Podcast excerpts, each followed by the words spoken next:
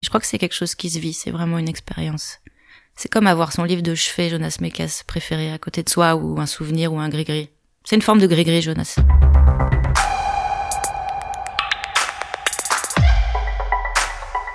Bienvenue dans L'amour de l'art, le podcast de la galerie Perrotin.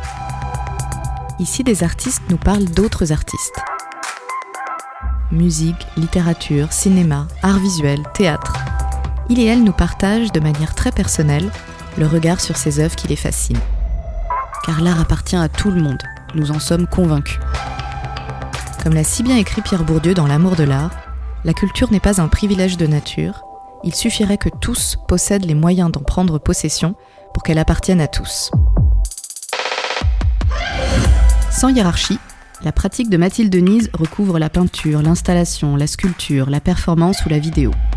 Collectionneuse d'objets mis au rebut, elle découpe souvent ses anciennes peintures pour les tisser sous de nouvelles formes. Des œuvres naissent ainsi des vestiges du passé. Inspirée par de grands artistes expérimentaux, elle a choisi de nous parler dans L'amour de l'art du réalisateur, artiste et poète Jonas Mekas. Bonne écoute. J'ai une famille où on n'allait pas euh, quasiment pas au musée. Il n'y avait pas cette culture-là. En revanche, j'ai grandi dans une culture de l'objet. Mon beau-père et mon père étaient des décorateurs de cinéma ou de télé ou de jeux télévisuels.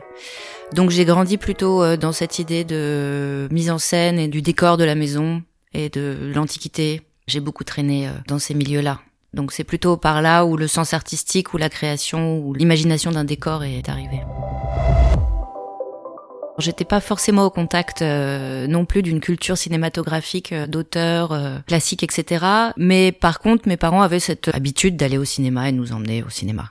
Mon père en particulier, on passait beaucoup de week-ends au cinéma ou dans les vidéoclubs qui étaient des endroits assez magiques qui n'existent plus. On avait un choix. Il y avait cette envie en tout cas de regarder des images. L'art est arrivé dans tous les cas à l'adolescence comme un une espèce de réponse aux questions qu'on se pose toutes et tous à cet âge-là, donc comme une forme de refuge en fait. Et là, il y a eu euh, une recherche de ma part euh, et une démarche de ma part euh, d'aller voir, écouter, ressentir une curiosité qui est arrivée à ce moment-là, qui va bien avec l'âge en général. Ma première rencontre avec Jonas Mekas n'est pas du tout consciente, en tout cas je l'ai pas nommé puisque j'étais à la fac de cinéma à Nanterre et il y avait une salle où on pouvait regarder euh, sur des petits moniteurs euh, toutes les vidéos qu'on voulait. Donc je passais beaucoup de temps à, à découvrir des films là-dessus. Et je me souviens de regarder un film de Bergman qui m'ennuyait à un moment donné. Et à côté de moi, il y avait quelqu'un qui regardait des images de Jonas Mekas. Et je crois que c'était Walden. J'ai passé ma l'heure où je devais regarder euh, Bergman à regarder ces images, mais sans savoir ce que c'est et sans oser demander ce que c'était. Et plus tard, au Beaux-Arts de Paris, il y a des conférences qui sont organisées, et donc je vois Jonas Mekas, je sais pas ce que c'est, mais j'y vais. Et je redécouvre ces images et je vois Jonas Mekas et son fils. Voilà. Donc je découvre. Et le personnage, je retrouve euh, cette Madeleine de Proust dans la Madeleine de Proust qui est, qui est, Jonas Mekas. Donc l'histoire est assez rigolote. Qui m'avait marqué en particulier, c'était le rythme de ces films. Le rythme du montage et de cette pellicule qui ne cesse d'être euh, hachée il y a vraiment quelque chose que je trouvais euh, de l'ordre presque du, sublime ou du sacré. Enfin, il y avait quelque chose qui était au-dessus dans ces images. Donc ça a été vraiment une espèce de, de choc visuel et que j'ai retrouvé par la suite et que j'ai pu redécouvrir. Et c'est passé dans une autre dimension, celle de l'intime, qui est une énorme partie de son travail et de la poésie. J'avais pas le son de mes casques qui est euh, particulier également et que j'ai effectivement redécouvert après. Et puis il vient toujours s'amuser. Donc déjà il y a sa voix off où il raconte, où il se raconte. Et puis il y a tous les sons qui sont toujours en décalé, soit des musiques classiques euh, qui sont presque artisanales, c'est quelque chose où on sent la matière de la façon dont c'est joué ou produit. Et ensuite il vient euh, un peu à la manière comme je disais, de Godard ou John Cage, etc., perturber un peu toujours son image et mettre des sons de ville stridents, mais je ne sais pas si c'est une, intention euh, cinématographique parce que c'est pas du tout son histoire de raconter des récits, d'écrire, de scénariser. C'est juste, je pense, des actes poétiques et c'est toujours très juste. C'est quelqu'un qui parle de l'intime. Je pense qu'il y a une particularité chez Jonas Mekas qui touche absolument tout le monde. Il y a quelque chose de démocratique total dans sa forme euh, poétique et je trouve ça très important. Moi, quand je l'ai vu au Beaux-Arts de Paris, euh, j'ai pas voulu aller le, le rencontrer particulièrement. C'était pas, euh, c'était pas le sujet, mais en tout cas, il y a cet homme quand on l'entend parler et quand on le voit parler, je crois vraiment qu'on en a besoin. En tout cas, moi, j'en ai eu besoin de cette euh, vision des choses, alors qu'il a vécu des choses euh, quand même assez balèzes. Et il y a toujours cette, chez lui, cette envie de vivre, cette chose vivante. Je crois que tous ces films, ils sont tous collés les uns aux autres. C'est un grand train, le travail de Jonas Mekas. Et j'ai l'impression qu'il y a tellement de choses qu'on n'a pas encore vues, qu'il a continué à filmer, ne serait-ce que si on va sur son site internet il y a encore des choses. Enfin, je veux dire, il filmait comme une nécessité de, de comme de respirer.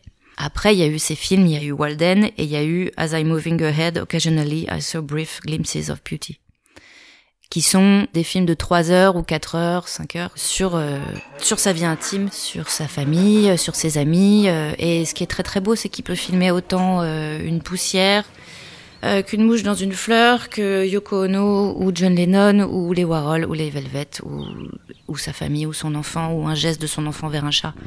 Il n'y a pas d'échelle, c'est absolument magnifique ça. Si je devais euh, présenter le travail de Jonas Mekas, euh, je montrerais Walden ou en tout cas des choses tout à fait dans cette lignée.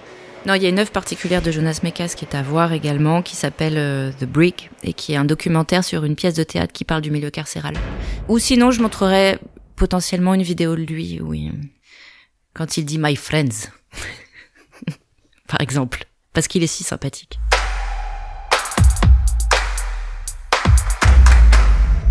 Il est né en 1922, donc euh, effectivement il a traversé euh, ce fameux siècle euh, d'explosion de tout, partout. Et il a vécu euh, ce qu'ont vécu beaucoup de gens pendant la guerre, c'est-à-dire euh, l'immigration et, euh, et l'atterrissage à Brooklyn avec son frère, je crois, et très peu de sous, et il vendait des oranges, et, et donc il a commencé tout simplement à avoir cette nécessité de filmer. Il l'avait déjà avant, il raconte quelques anecdotes, notamment avec les soldats russes.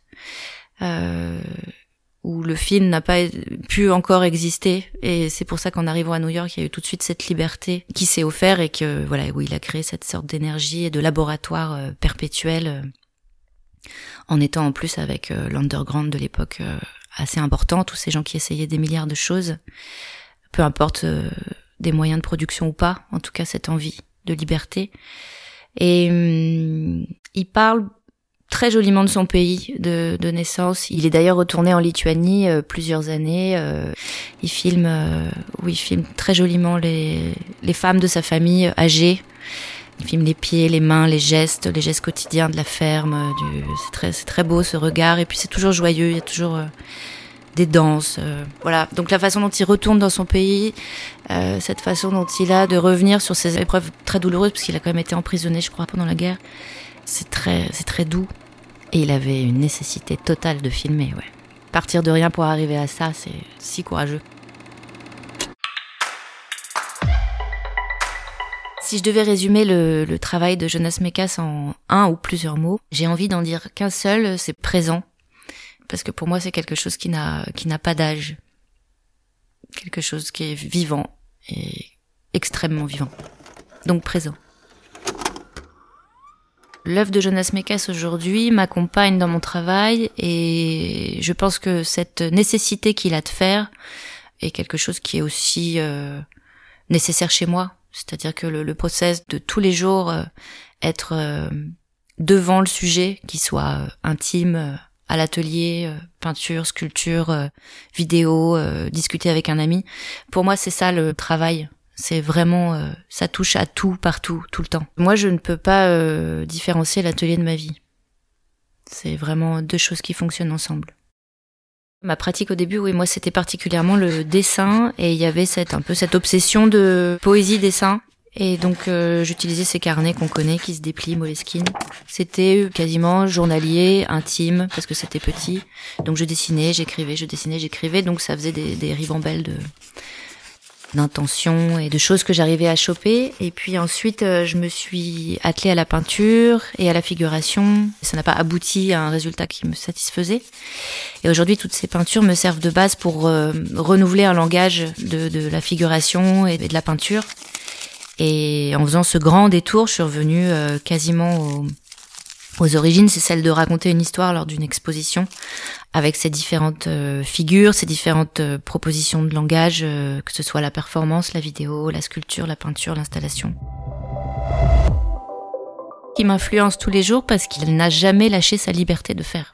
Et je pense que c'est extrêmement important dans le dans le travail, dans le process, d'être toujours avec une une possibilité infinie de, de faire et de ne jamais euh, se donner des règles ou de voilà. Moi, j'ai besoin de travailler comme ça et j'ai envie de travailler comme ça. C'est très important, je pense, dans ma pratique aujourd'hui. Euh, la vidéo que j'ai réalisée euh, lors de la résidence à la Villa Médici, le film a été un process pour moi quasi collé à ça, c'est-à-dire que je n'ai pas voulu euh, écrire ou très très peu, c'était plutôt de l'ordre de des mots clés ou des intentions visuelles. Mais arriver devant la caméra et arriver devant les décors, etc., il y a rien qui était respecté. Et je vois que j'ai la même attitude devant la peinture ou devant un découpage ou devant une une situation générale en fait. Je joue avec l'élément présent.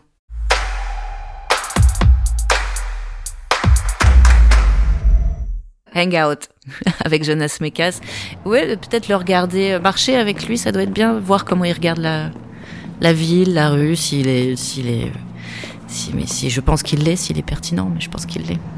Non, si je pouvais le rencontrer aujourd'hui, euh, donc je crois que j'aimerais euh, fumer une cigarette chez lui euh, à New York et être parmi son, son bazar et le voir comme ça, travailler. Je pense que déjeuner avec Mekas, ça doit être parfait.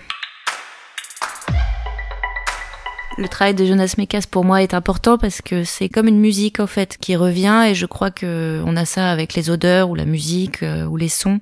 C'est comme retrouver quelque chose euh, qu'on avait perdu ou qui est rassurant ou qu'on a peur de perdre. C'est toujours euh, une sorte de d'endroit chaleureux, réconfortant.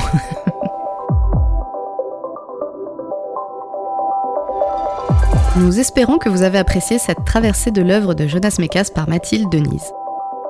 N'hésitez pas à vous abonner à notre chaîne de podcast et à nous suivre sur les réseaux sociaux à Galerie Perrotin pour ne rien manquer de nos prochains épisodes et actualités. À très bientôt en compagnie d'autres artistes pour l'amour de l'art.